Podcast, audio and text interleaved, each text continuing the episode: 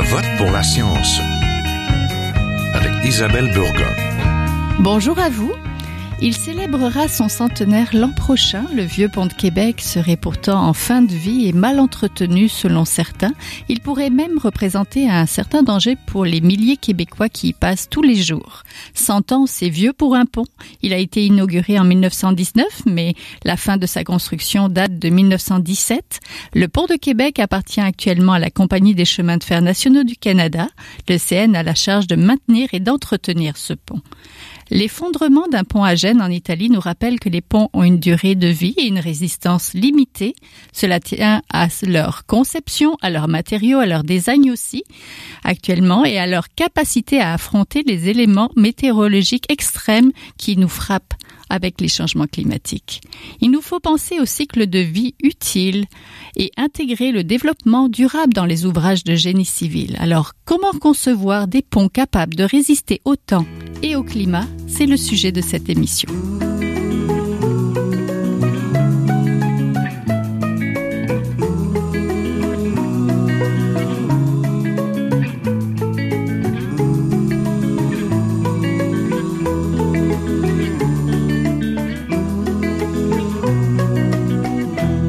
Pour parler du vieux pont de Québec et des défis de l'ingénierie des ponts, je rejoins tout de suite David Conciatori, professeur adjoint au département de génie civil et de génie des eaux à l'Université Laval. Bonjour.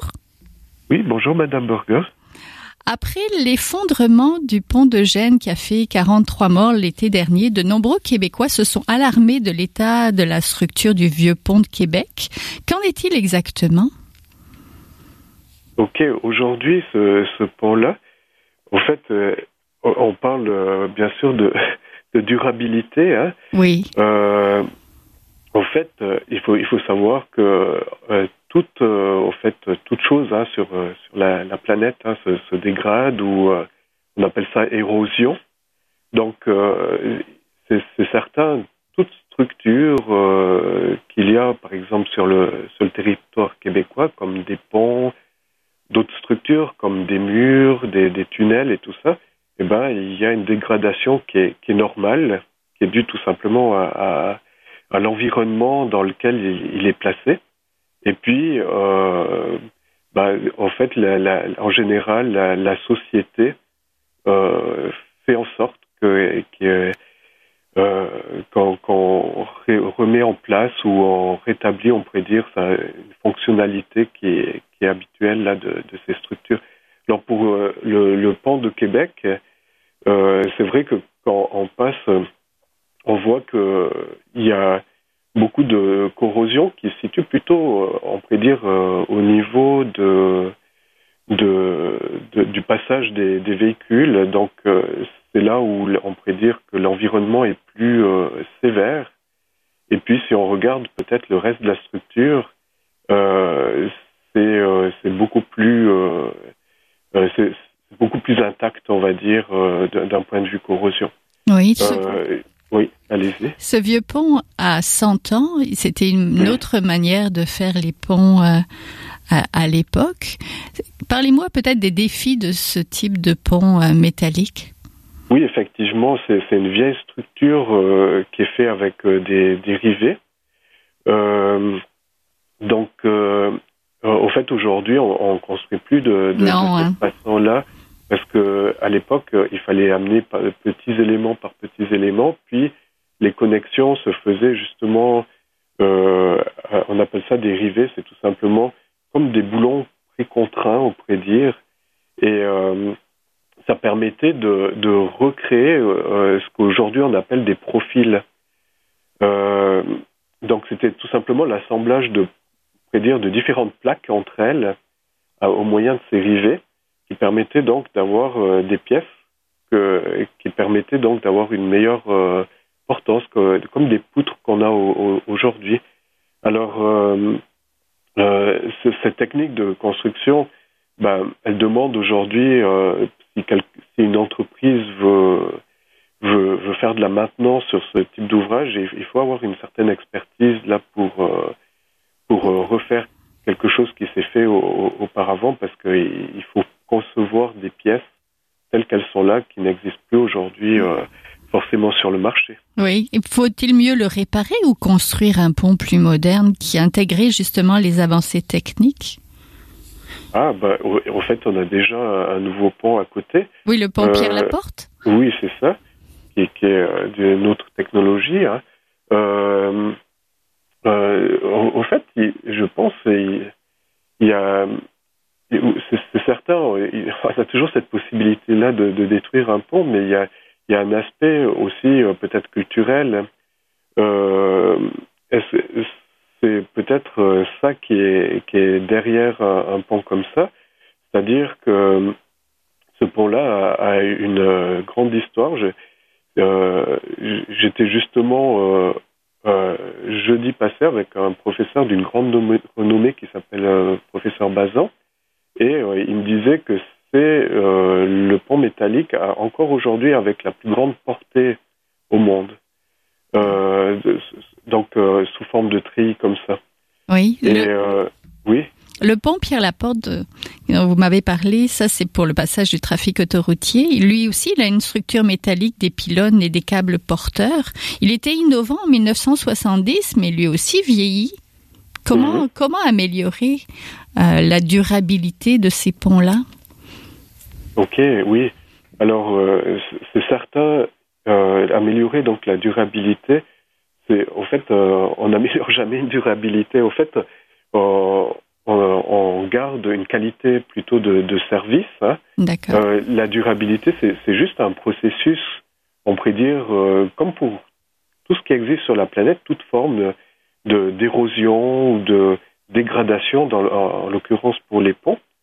Et puis, euh, euh pour Pierre Laporte, en fait, c'est ça qui est, qu'en général on, regarde. Il y a des inspecteurs, en général, qui vont ausculter ses ponts, un peu, comme un médecin ausculter un patient. Donc, il va apprécier, euh, on pourrait dire, euh, le, le, comportement du pont, comment il, se comporte euh, face, on pourrait dire, au, climat, puis à tout l'environnement, qui est par exemple aussi les, les de déglaçage. Et puis, euh, selon ce qu'on voit, selon ce qu'on aperçoit sur la, structure, ben, euh, en général, on va proposer soit de la maintenance, donc des, réparations, ou euh, si la structure est très dégradée à ce moment-là, ça va être euh, remplacement partiel, voire remplacement total euh, de la structure. Habituellement, c'est c'est comme ça que ça se passe pour, euh, pour les structures. Oui, maintenant, depuis les années 70, ça fait déjà 50 ans, on a eu certaines innovations, notamment dans les matériaux. Pouvez-vous oui. nous, nous en parler un peu? Oui, euh, ben, en fait, on, on, travaille beaucoup ici à, Québec, euh, euh, dans, dans, différentes universités, hein, donc euh, ici à Laval, mais aussi à, à Sherbrooke, Poly, enfin, euh, même McGill. En fait, toutes les universités, en réalité, on travaille sur des, des nouveaux matériaux, puisque moi, moi, je suis plus spécialisé aussi dans le domaine du béton. On appelle ça des, des béchupes. C'est quoi un béchup Béchup, voilà, c'est ça que j'allais dire. C'est que c'est un béton fibré ultra performant. Et euh, comme euh, moi, je travaille plus sur la durabilité là des, des, structures. On a fait des tests en laboratoire où on a comparé donc euh, du, des structures ou euh, des éprouvettes en, en, béton normal et puis c'est des éprouvettes avec ce nouveau matériau. Et puis euh, on arrive avec ces nouveaux matériaux en fait, leur sensibilité, par exemple, au chlore, en fait, par rapport euh, au béton armé, on arriverait à plusieurs centaines d'années avant qu'il y ait ces mêmes problèmes de corrosion qu'on voit, par exemple, dans les ouvrages en béton armé. Alors, euh, donc ça, c'est, euh, on pourrait dire, un matériau assez innovant qui, qui, a été étudié déjà depuis un peu plus d'une dizaine d'années. Et puis, euh, maintenant, de plus en plus d'entreprises sont en train de, prendre cette nouvelle technologie justement pour de plus en plus le, le, permettre d'être appliqué au fait pour les, ouvrages québécois. Il y a les matériaux, il y a d'autres innovations aussi sur lesquelles on peut travailler pour améliorer les ponts. Exactement. Au fait, euh, il y a souvent aussi de la technologie qui est, qui est quand même assez vieille. C'est la, la précontrainte. Euh, souvent, quand, quand on met les, des, des, structures en précontrainte, c'est peut-être que je devrais expliquer ce que c'est la précontrainte avant. Oui, hein. oui. Alors, oui. Alors, la, la précontrainte, en fait, c'est si je devrais donner une image, si par exemple je, je juxtapose plusieurs livres l'un à côté de l'autre, et puis que je veux lever tous ces livres-là euh, ensemble, ce que je vais faire, je vais prendre euh, sur les deux côtés les, avec mes mains les livres, et puis je vais exercer une pression contre les livres, et puis je peux soulever tous les livres en même temps, si j'en ai cinq ou six livres, comme ça. Alors ça, c'est, on pourrait dire, euh, un principe qu'on appelle la, la précontrainte, et on peut le faire la même chose euh, dans, dans des structures, euh, que ce soit en béton, métal, euh, on peut les, les, mettre donc en précontrainte au moyen de, de câbles euh, qui sont très résistants. Et euh, par exemple, pour le, le, béton armé, ce qui est intéressant, c'est qu'on peut en fait réduire de beaucoup la, la, quantité de fissuration dans, dans ces structures-là. Alors, vu que le, le, béton armé subit beaucoup de, de corrosion à l'intérieur, et puis qui est aussi dépendant, on pourrait dire, du processus de fissuration. En fait, le fait de, de réduire ces, ces, fissures, ça le rend plus durable. Exactement, ça, ça, va permettre d'une plus grande durabilité de, de ces structures-là. Entendu. Ben, je vous remercie beaucoup. On était en compagnie de David Conciatori, professeur adjoint au département de génie civil et de génie des eaux à l'Université Laval.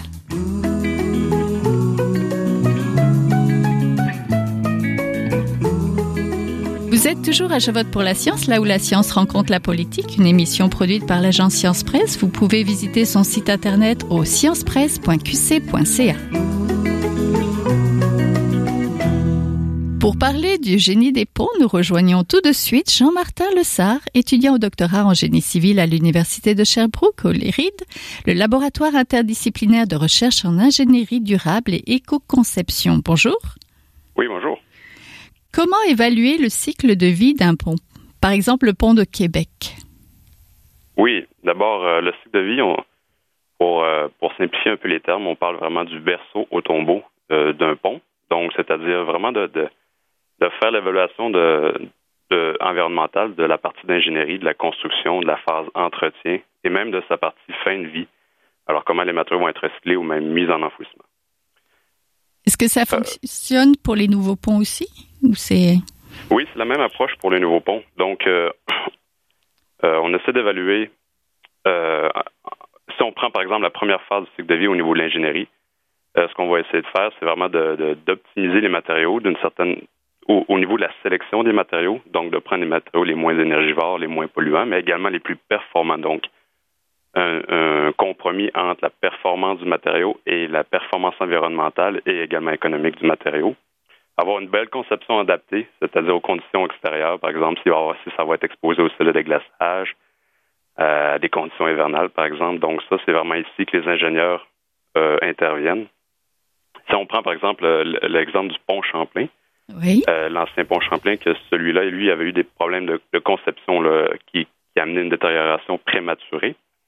Donc, euh, on a une durée de vie présentement, on, est en train, on va le démolir dans les prochaines années, une durée de vie d'environ 56 ans, ce qui est très peu comparé au nouveau qui va être construit au nouveau, qui, risque d'avoir euh, 125 ans de durée de vie utile. Donc, euh, l'ancien pont, un des problèmes qui, est survenu, c'est euh, un manquement au niveau du drainage des eaux qui contenait un, beaucoup de sel de déglaçage, qui a amené une corrosion euh, euh, accélérer des bords d'armature. Et en plus de ça, ils n'avaient pas pensé non plus, pas euh, conçu le pont pour qu'il soit facilement, pour que l'entretien soit facilement faisable. Donc, tout ça a amené les problèmes qu'on a, qu'on, a connus dans les dernières années, qui, qui, a nécessité un nouveau pont après seulement 56 ans de, de utile. Donc, euh, c'est à cet endroit vraiment que les ingénieurs, si on parle de la première phase de cycle de vie au niveau de la conception de l'ingénierie, euh, c'est vraiment à cet endroit que les, les, ingénieurs doivent intervenir. Le pont de Québec a 100 ans. Est-ce que vous estimez oui. à peu près à 100 ans une durée de vie utile d'un pont? Oui, les nouveaux ponts euh, construits actuellement, c'est dans, la, dans, dans l'ordre de durée de vie que, que les ingénieurs conçoivent les, les les ponts, donc en 100, 100 ans, 125 ans, c'est sûr que ça dépend aussi de l'envergure du, du, pont. Oui, euh, donc le pont de Québec serait en fin de vie? je ne sais pas exactement le, pont de Québec. Je ne peux pas vous en dire vraiment. Je, je, m'en excuse au niveau du pont de Québec. mais je, non, je ne suis pas la personne pour vous parler du pont de Québec. Je m'en excuse. Parlons des défis environnementaux des ponts. C'est quoi les défis majeurs au point de vue environnemental? Ben, il y, a, vraiment deux, deux approches, si on veut dire. Donc, la première au niveau de l'ingénierie, de la sélection des matériaux moins énergivores, mais également au niveau du reste de l'ensemble de cycle de vie. Il faut que ces matériaux-là, bien qu'ils soient euh, faibles en, CO, en, émissions de CO2, si on, si on regarde vraiment seulement le, changement climatique, mais il faut qu'ils soient performants également. Donc, ce n'est pas seulement d'utiliser des matériaux moins euh, euh, émetteurs de, d'émissions carbone, mais également qui doivent être performants. Donc, si on prend un pont, n'importe quel pont, l'empreinte environnementale d'un pont va être autant grande que euh, sa, durée de vie va être petite. Donc, on essaie toujours de, maximiser la durée de vie d'un ouvrage. Donc, si on prend le l'exemple du pont Champlain, si on n'avait pas eu besoin de construire le pont après 56 ans de vie utile, euh, puis si on avait eu comme le pont de Québec, par exemple, un 100, 100 ans de vie utile, ben, déjà, on aurait pu diviser en deux l'impact environnemental euh, du pont Champlain. Donc, c'est très important au niveau de la, des matériaux. Donc, une sélection des matériaux moins énergivores, mais également un matériau qui va être performant, qui n'amènera pas des problèmes de, de, détérioration prématurée. Et également un design, euh, une conception aussi adaptée aux conditions d'exposition. Ensuite, à la phase construction, ben, le contrôle qualité est, primordial, c'est-à-dire qu'on peut faire sur dessin, sur des plans, un beau design avec les matériaux les, les plus avant-gardistes, mais si on arrive en, chantier, ils sont mal mis, ils sont mal sont pas positionnés comme les plans le devraient. Euh, donc, on vient de tout bousiller, tout l'effort d'ingénierie qui était fait derrière ça. Donc, le contrôle qualité lors de la phase construction est primordial. Oui. Ensuite, la phase d'entretien, ça c'est une autre phase également dans le cycle de vie. La phase d'entretien pour justement euh, prévenir les, dégradations euh, excessives qui, qui réduisent la, durée de vie des, des ponts. Euh, donc, euh, de bien entretenir les ponts, de faire au moins le, minimum requis. Euh, et, quand on fait l'ensemble de ces, au moins au niveau de l'ingénierie, de la construction et de l'entretien, ben déjà là, on peut vraiment réduire l'empreinte environnementale d'un pont. Lorsqu'on parle d'éco-conception au laboratoire interdisciplinaire de recherche, l'IRID, c'est donc de ça qu'on parle. Est-ce que ça s'applique facilement au pont? Est-ce que on peut parler aussi d'économie circulaire lorsqu'on conçoit un pont? Oui, certainement, certainement. Donc, quand on fait une analyse environnementale de cycle de vie, on regarde les points chauds, par exemple, d'un pont, dans l'ensemble de son cycle de vie. Ça, c'est très important. Je reviens encore sur l'ensemble du cycle de vie. Il faut vraiment regarder le produit du berceau au tombeau. Donc, on regarde euh, les, points chauds, comme on dit, donc les points les plus euh, dommageables au point de vue de l'environnement. Est-ce que c'est les matériaux, est-ce que c'est le béton, l'acier, est-ce que c'est la phase d'ingénierie, la construction, la phase euh, d'entretien, d'utilisation, si on veut, ou la phase même fin de vie qui pourrait aussi être un point chaud d'un pont? Donc, quand on, tombe en éco-conception, on, analyse euh, l'ensemble de ces, des phases de cycle de vie. Puis ensuite, on essaie d'amener des pistes de solutions pour réduire à chacune des phases c'est quoi le point chaud, puis de réduire, d'offrir des alternatives à ces, euh, aux éléments les plus dommageables sur l'environnement. Donc, par exemple, au niveau de l'économie circulaire. Bon, la construction, on sait l'utilisation du béton qui est euh, le matériau le plus utilisé à travers la planète, mais également un des plus pollueurs en termes de CO2. Donc, ce qu'on peut faire, c'est utiliser, par exemple, des, matériaux, alternatifs, novateurs, comme ici à l'Université de Sherbrooke, on développe la poudre de verre. La poudre de verre qui est un déchet de post-consommation. Au Québec, on a un problème de, verre, on, on l'envoie en enfouissement, mais la silice amorphe pardon, contenue dans, la, dans le verre peut, être, peut réagir avec les, les produits euh, réactifs du ciment et ce qui nous offre un béton plus performant, moins perméable et donc euh, ce qui va ralentir la progression des agents agressifs qui va donc permettre une plus longue longévité à un élément de béton. Donc ça va être plus intégrer du verre dans le béton, ça va améliorer la durabilité. Pour terminer, parlez-moi de peut-être du volet d'éducation des ingénieurs pour intégrer ce développement durable dans les ouvrages de génie civil dont vous me parlez? Oui, l'éducation, c'est primordial. Euh, en, début d'entrevue, j'avais mentionné euh, la phase construction, par exemple.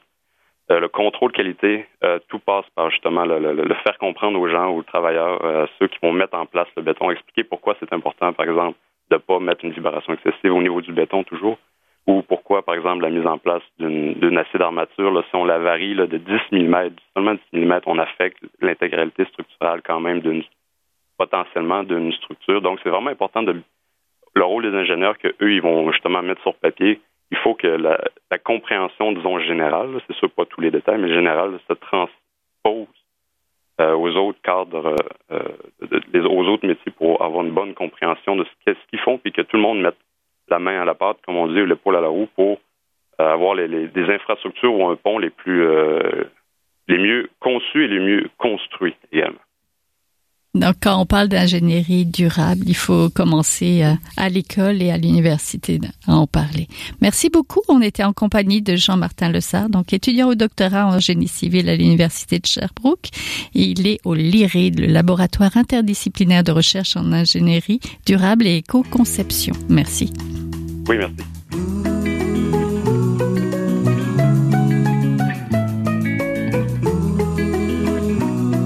C'est maintenant le temps de passer le micro à notre scientifique éditorialiste, là où un chercheur réagit à un sujet d'actualité. Bonne écoute.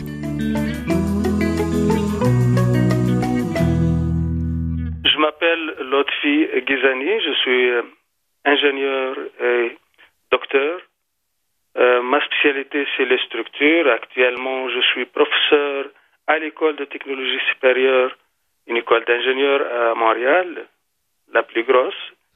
Et, puis, euh, j'ai comme 25 ans d'expérience en pratique en recherche de développement. Euh, je veux aborder aujourd'hui avec vous euh, un sujet, le sujet de la progression de la recherche et c'est quoi le processus qui, qui se trouve entre la recherche universitaire ou industrielle jusqu'à l'application de produits euh, sur les ouvrages d'art, sur les ponts, et la résistance au changement euh, et ainsi de suite. Effectivement, il y a, une certaine résistance avant euh, qu'un produit qui est développé tout récemment euh, soit mis sur les ouvrages d'art et sur les ponts. ce processus-là est, tout à fait normal vu que il y a il y a des nouveautés et on ne peut pas tout de suite les appliquer euh, sur les ouvrages parce qu'il faut vérifier ces nouveautés, il faut valider par d'autres et, il faut euh, convaincre euh, les acteurs, les différents acteurs, à savoir les donneurs de l'ouvrage eux-mêmes et les ingénieurs de l'efficacité du produit. Et donc cette résistance-là nécessite tout un processus qui peut prendre une dizaine d'années ou plus ou un peu moins euh, selon le cas, avant que euh, euh, ça passe de la phase découverte ou développement jusqu'à application courante. Et ça dépend bien sûr de chaque produit. pour arriver à appliquer nouveauté sur les nouveaux ponts, Maintenant que les chercheurs euh, à l'université ou même euh, des fois au niveau de l'industrie euh, trouvent une façon d'améliorer un matériau ou un nouveau procédé, eh bien, ces gens-là vont essayer de faire connaître les avantages et publier, soit dans des revues spécialisées, dans des colloques, et faire acheminer ces informations-là, et faire un certain lobbying euh, auprès des acteurs qui sont les ingénieurs et les donneurs de l'ouvrage, les gérants euh, de, ces ouvrages-là. Euh, bien sûr, les autres vont pas tout de suite sauter sur l'occasion parce que des fois ils ont une méconnaissance de tous les aspects de ce produit et ils ont une réticence à, prendre des risques avec des nouveaux produits, donc ils vont donner ils vont demander d'autres garanties, ils vont à la, des fois, ils vont même, euh, s'ils croient que le produit est vraiment euh, potentiellement bénéfique, ils vont aller avec un premier projet pilote sur lequel on applique le produit et il va avoir une période d'observation, de, mesurage et de regarder l'efficacité de ce produit-là. Et si jamais les résultats sont concluants, euh, on va faire un deuxième ou un troisième et, là, on peut le recommander aux ingénieurs, on peut l'homologuer comme produit acceptable et on peut alors à ce moment-là euh, accepter ce genre de solution euh, sur des projets euh, courants. Ça se fait graduellement, ça se fait pas du jour au lendemain, puis ça prend un certain temps. c'est tout à fait bénéfique parce que ça peut toucher la santé des gens, la sécurité des gens, et on ne veut pas se risquer des nouveaux produits avant de les avoir validés comme il faut. Par contre, on se trouve un petit peu à la, traîne de la des nouveautés à cause de ce processus-là, parce qu'un produit qui est développé aujourd'hui et qui, qui est efficace, il va être appliqué euh, peut-être dans quelques années seulement, si jamais le processus aboutit. D'autres produits ne verront jamais le jour parce que euh, soit qu'ils ont été circuités par un autre produit plus, plus performant, soit que le mécanisme de, lobby, lobbying et de, de, de promotion n'a pas abouti euh, à une homologation ou une acceptation euh, par les ingénieurs, praticiens et les donneurs de l'ouvrage. C'est tout pour cette semaine. Je vote pour la science est une production de l'agence Science Presse avec Radio VM, à la régie Daniel Fortin, à la recherche François Cartier, à la réalisation de l'émission et au micro Isabelle Burguin. Si vous voulez réécouter cette émission, nous avons des rediffusions à l'antenne de Radio VM. Vous pouvez aussi l'écouter en podcast sur le site de l'agence Science Presse à sciencepresse.qc.ca. Et bien sûr, si vous l'avez aimé, partagez-la. À la semaine prochaine. Jin Jiahua est un chercheur typique de ceux pour qui les progrès de la bioinformatique ont préséance sur le sens biologique et pour qui la grosse science constitue la seule logique. On y parle de génome, de transcriptome et de spliceosome, de traductome, de protéome et de foldéome, de kinome, de protéasome, mais pas du glaucome de Guillaume, de signalosome